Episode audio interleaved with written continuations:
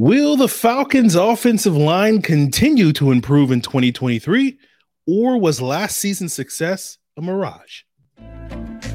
You are Locked On Falcons, your daily Atlanta Falcons podcast, part of the Locked On Podcast Network, your team every day.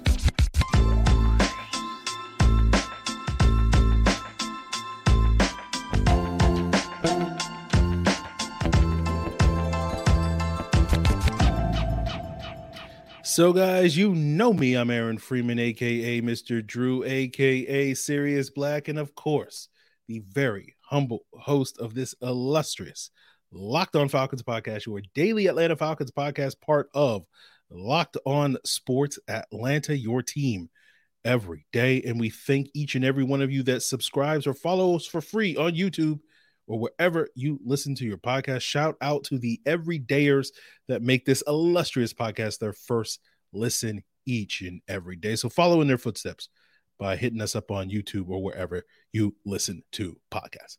So we are wrapping up our positional breakdowns for the offensive side of the ball heading into training camp.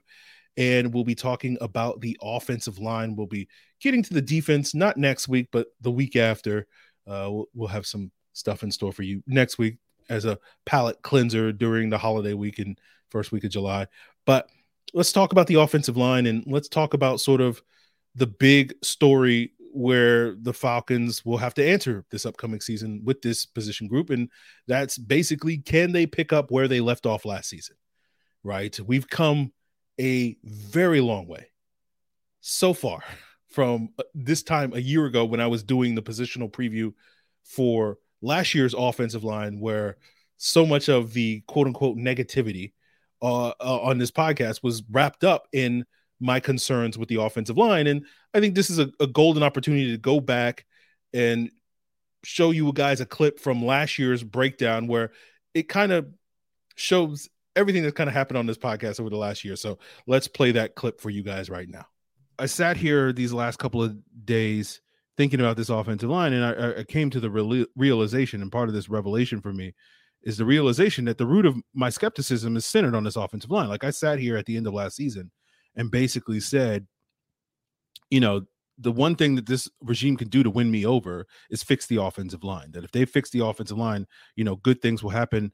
Uh, and then we watched them this offseason, you know, make minimal efforts to fix the offensive line. And that's sort of the root of my skepticism as we sit here and I go through this therapy spe- session every single day on the Locked On Falcons podcast. And, you know, it, it's frustrating for me just because, like, I see when I watch the film, and, you know, that's something I do from time to time as I watch film. Uh, I got to always remind you guys of that. But, uh, you know, I watch the film and I'm like, man, if, if this offensive line was good, you know, all my criticism of Arthur Smith's offense, all these various things, like their identity is wrapped up in being a physical football team.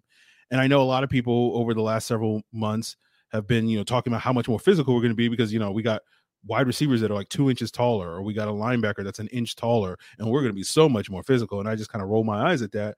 But like we all sit here and know that if you want to be a physical football team, you have to do it in the trenches. It ain't about you know your skill position players being slightly taller than the opposing team's skill position players. That doesn't make you a physical football team.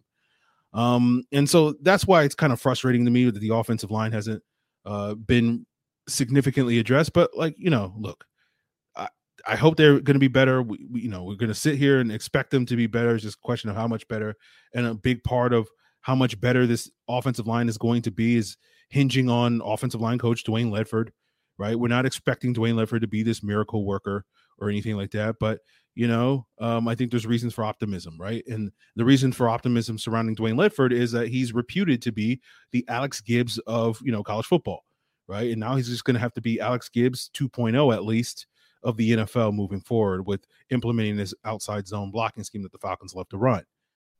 So clearly, uh, you know, I talked, I joked about therapy and wasn't in therapy yet at that point in time, but did get into actual therapy rather than just using the podcast as my therapy session. But if you guys are wondering where Mr. Drew, aka, you know, my friends call me Negative Nancy, you can call me Mr. Drew, right? Where that person went, right? There's your answer. That kind of basically summarizes uh, and and basically part of the reason why i'm more optimistic and much more willing to buy into this regime again was answered in that two minute clip from last year. And so I, I laid all my cards out on the table at the end of the 2021 season where it's like fix the offensive line and uh, you know a lot of my issues with the current state of this roster and this team and etc goes away and they didn't really address it in the offseason but you know thanks to our guy dwayne ledford uh it did feel like they wound up solving that problem. So clearly we've come a very very long way where you know this offensive line is arguably a, a strength of this roster right?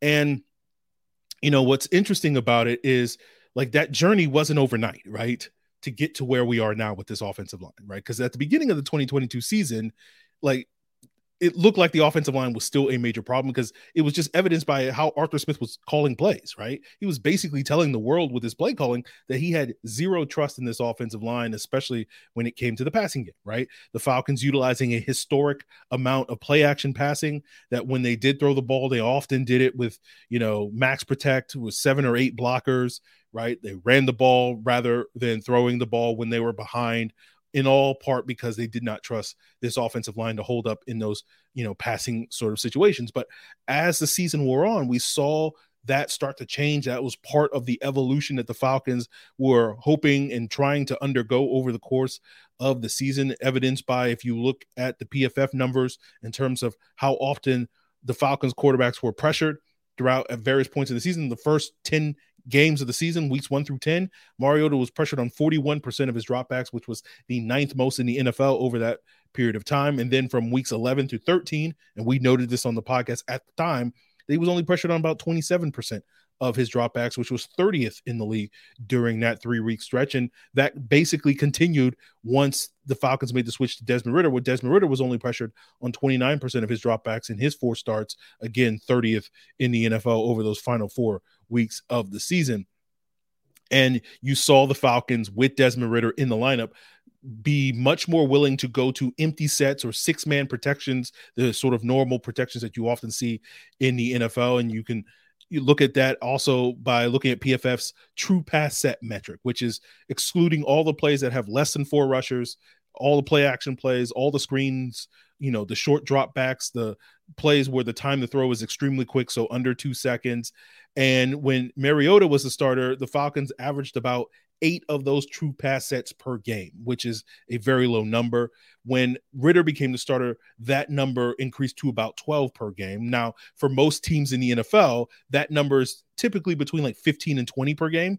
So, like, clearly the Falcons still are calling an offense designed to mask their offensive line. But this is why, like, when we had Brandon Thorn on the podcast after the draft to talk about Matthew Bergeron and Jovaughn Gwyn, and he talked about how Arthur Smith's play calling was such that it made it easy for offensive linemen. And part of the reason why Brandon Thorn was not as willing to give Chris Lindstrom the love that, say, a website like PFF did, who graded out Lindstrom as the, their highest graded offensive lineman last year and highest graded player because some of that was the scheme taking pressure off of Chris Lindstrom over other guards like Zack Martin and, and Shaq Mason and Brandon Scherff that you know are being put in those true pass set situations far more than what Lindstrom was. But you know, we don't take anything away from Lindstrom or, or Arthur Smith in that regard.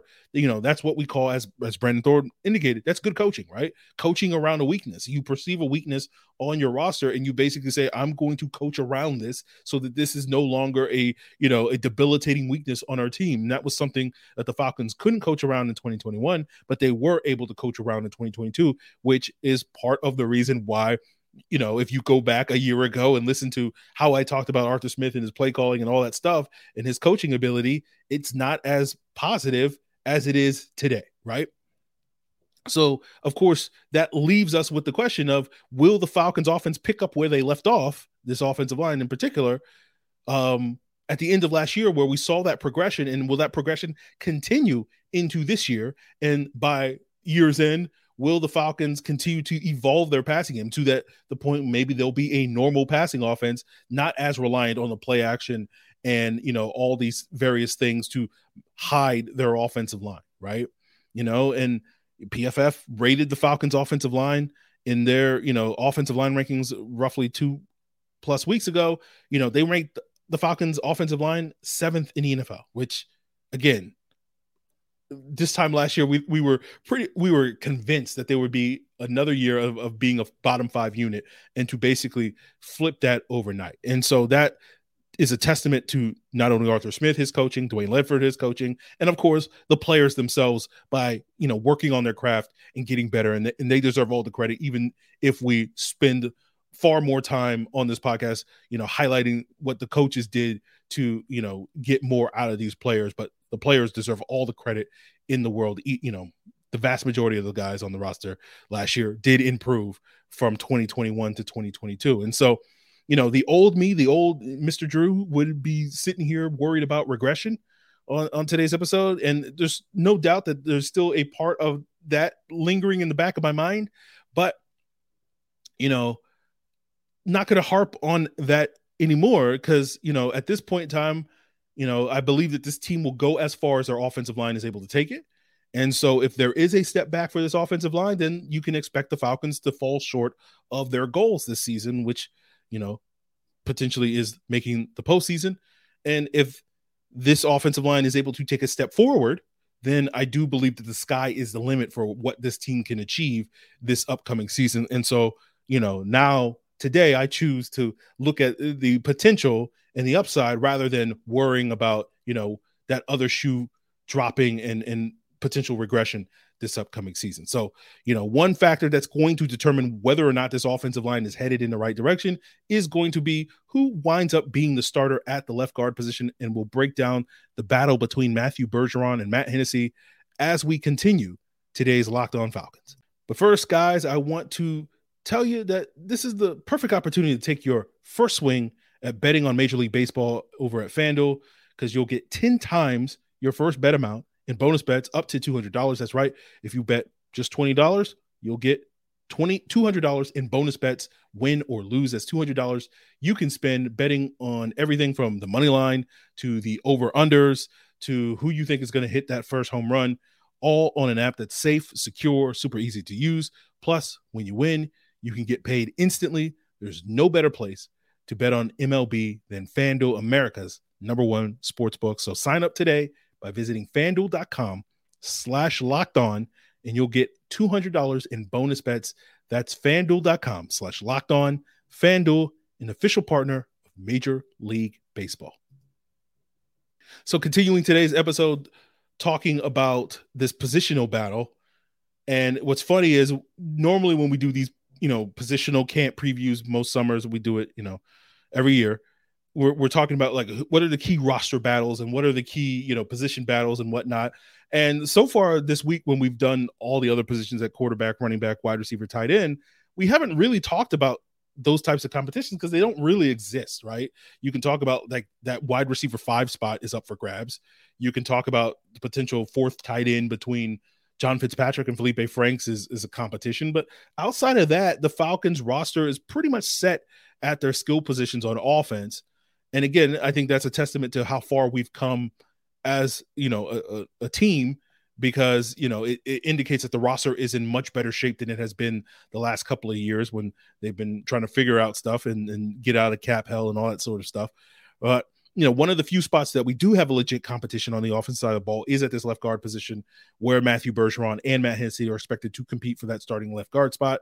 You know, since the draft, uh, we've made the assumption that it's probably Bergeron's job to lose, but we'll have to see. I think, you know, Hennessy's been taking the vast majority of the first team reps throughout the offseason. That's not a surprise.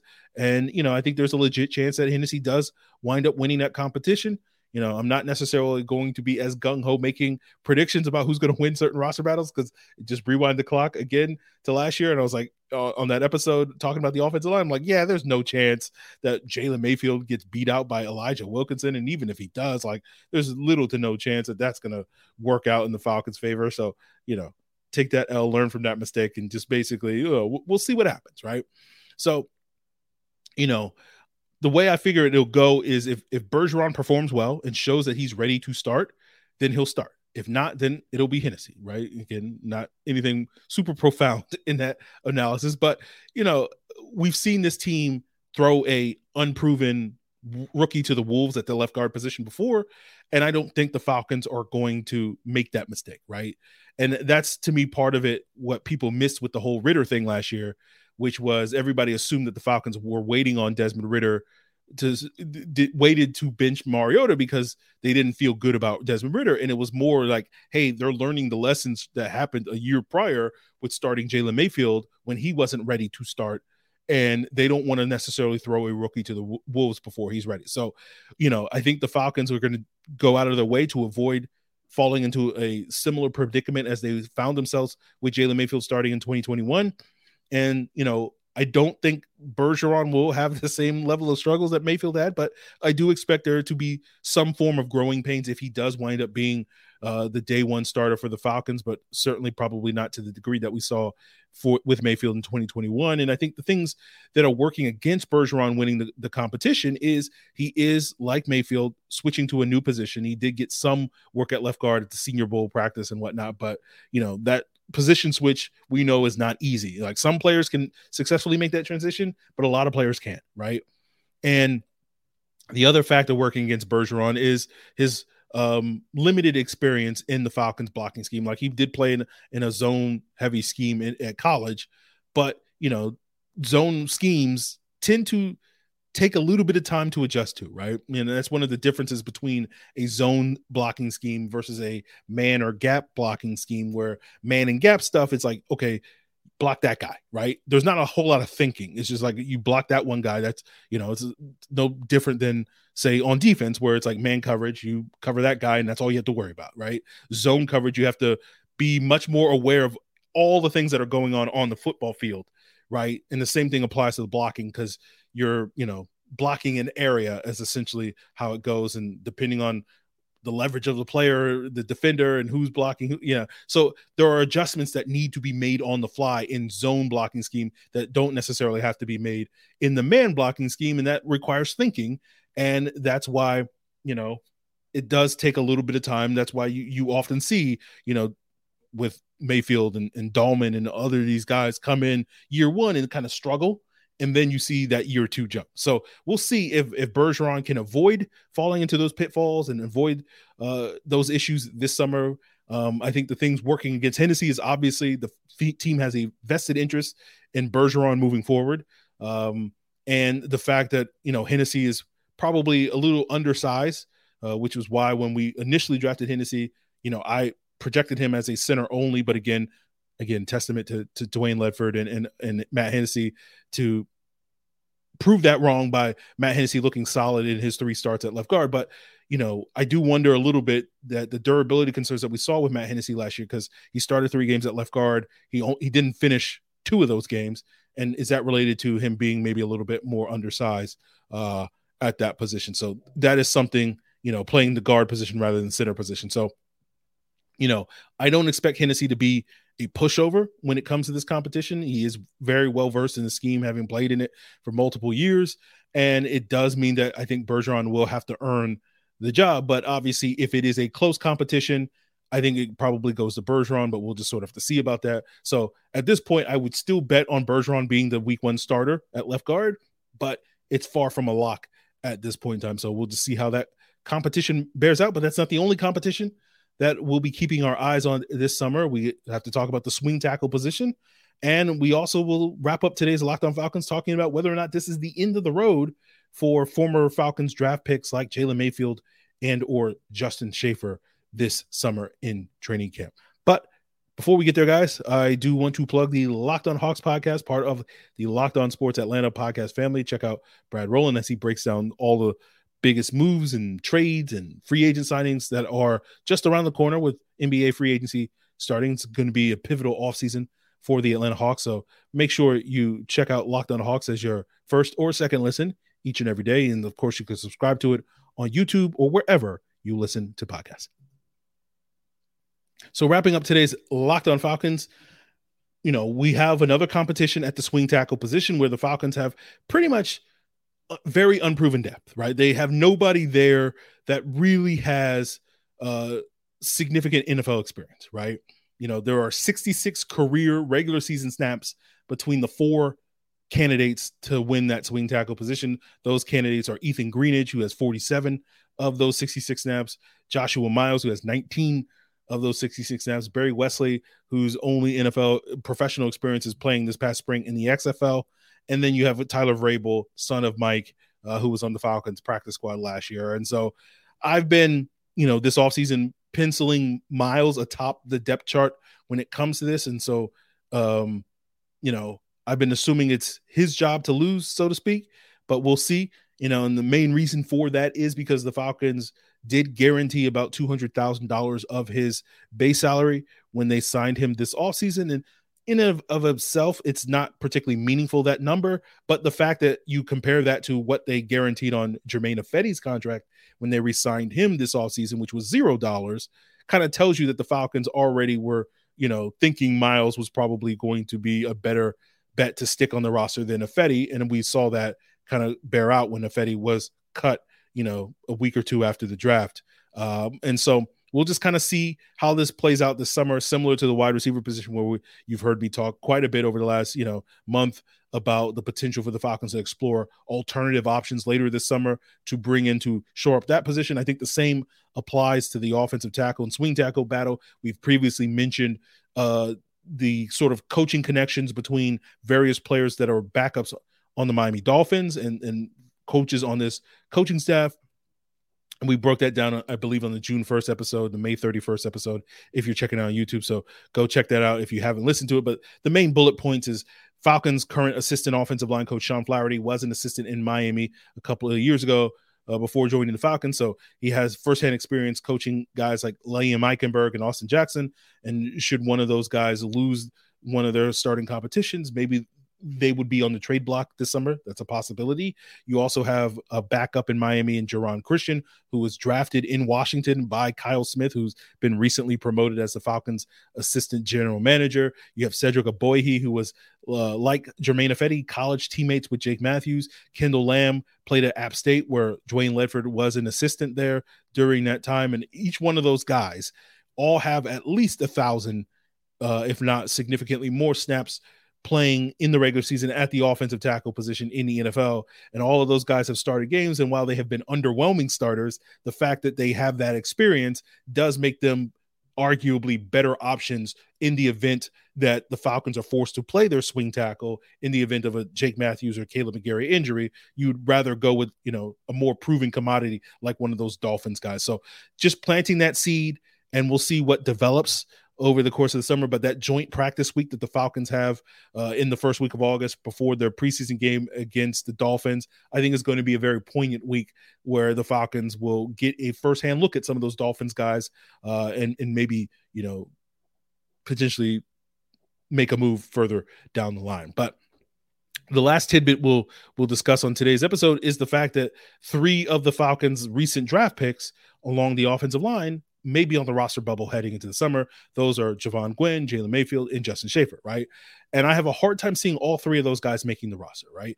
I think Gwyn, his positional flexibility of playing both center and guard, and Mayfield, if he's going to get longer looks at the tackle position, his ability to play both tackle and guard, does do give them an edge over a player like Schaefer, who's a guard only, because that positional flexibility when you're only going to carry a, a handful of backups on your offensive line goes a long way, right? And it's likely that the Falcons will keep nine offensive linemen on a roster. That's been the usual number that they've had uh, throughout the Arthur Smith tenure. And if we assume, you know, four of those are the the entrenched starters, then you have Hennessy and Bergeron. That makes six. Plus whoever winds up being the swing tackle, that's seven. That only really leaves two roster spots available. And so therefore, you know, one of you know potentially, I think one of those spots is probably going to go Jovaughn Gwyn. I was skeptical when we initially drafted Gwyn over whether or not he'd make the roster, but after watching the film, understanding uh, how big a fan Arthur Smith and, and Dwayne Ledford are of you know the person that is Jovaughn Gwyn, it does feel like he's probably a better bet than the other two of winning one of those roster spots.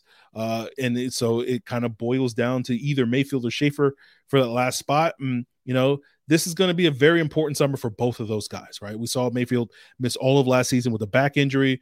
You know, he's gotten some work this offseason at his quote unquote natural right tackle position, and natural meaning that he's actually played that position and, and played at a reasonably decent level in the collegiate level. But every dayers of this podcast going back to 2021 know that here on Locked On Falcons, we're very skeptical of whether or not Jalen Mayfield has the skill set to stick as a tackle in the NFL. Now, Shaffer was very raw coming out of Georgia. And so I'm very curious to see what type of year two jump he has. Uh, so that's going to be an interesting conversation. And not to mention that, like, you know, given the question marks surrounding Mayfield and, and Shaffer, neither one of those guys are guaranteed to win that last spot because you could see the Falcons keeping someone like Ryan Neuzil or Kyle Hinton uh, for th- that last spot instead, or one of the other tackles, uh, especially you know if they go out and, and, get one tackle and they say like you know we kind of like what Ethan Greenidge did this summer, but not enough to make him the swing tackle, so maybe we'll keep him over one of these rookies. So.